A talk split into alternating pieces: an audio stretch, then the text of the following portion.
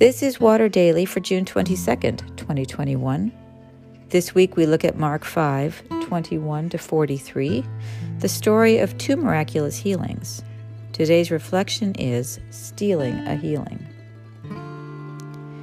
This Sunday's Gospel story is a tale with many twists. It begins as Jesus returns across the Sea of Galilee, greeted by multitudes. Jairus, a synagogue leader, claws through the crowd to fall at Jesus' feet, begging him to come to his house and heal his daughter, who lays dying. Jesus agrees, and the whole crowd follows along, pressing in on Jesus and his disciples. In this crowd is another person in desperate need of healing. But where Jairus could be public about his request, this woman cannot let anyone know.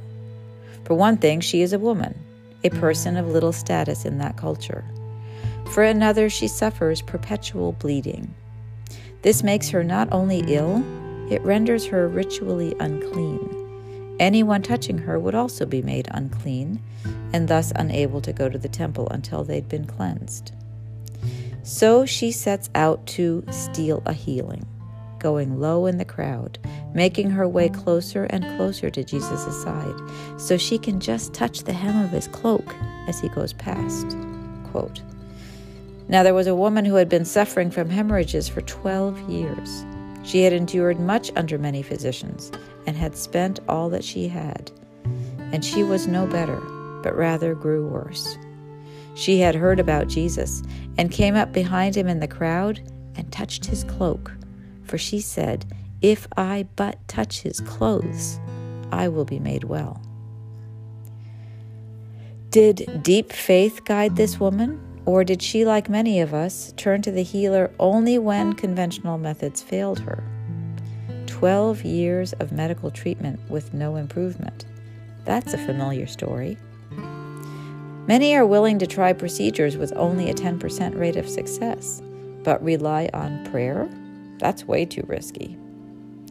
I love the way this woman, like Jairus, is determined to get what she needs and how much she believes in Jesus' power to heal her.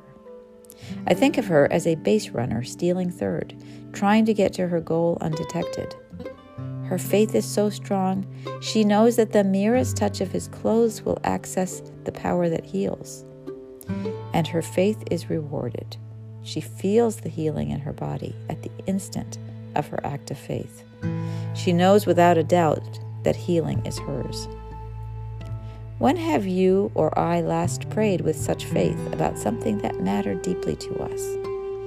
It can feel risky because we are not supported by a culture in which such acts of faith are considered normal or rational. But in communities that do uphold healing, that actively invite the power of the Spirit into those who are ill in body, mind, or spirit, it is a wholly acceptable, faith building practice. We don't need to steal healing. It has been freely offered to us, a healing stream of living water always flowing in us and around us, into which we can step at will, in faith, in fear, in trust, in doubt. We don't always see the fullness of the healing we desire in this life, yet we see a lot more when we do what this woman did just reach out and take hold.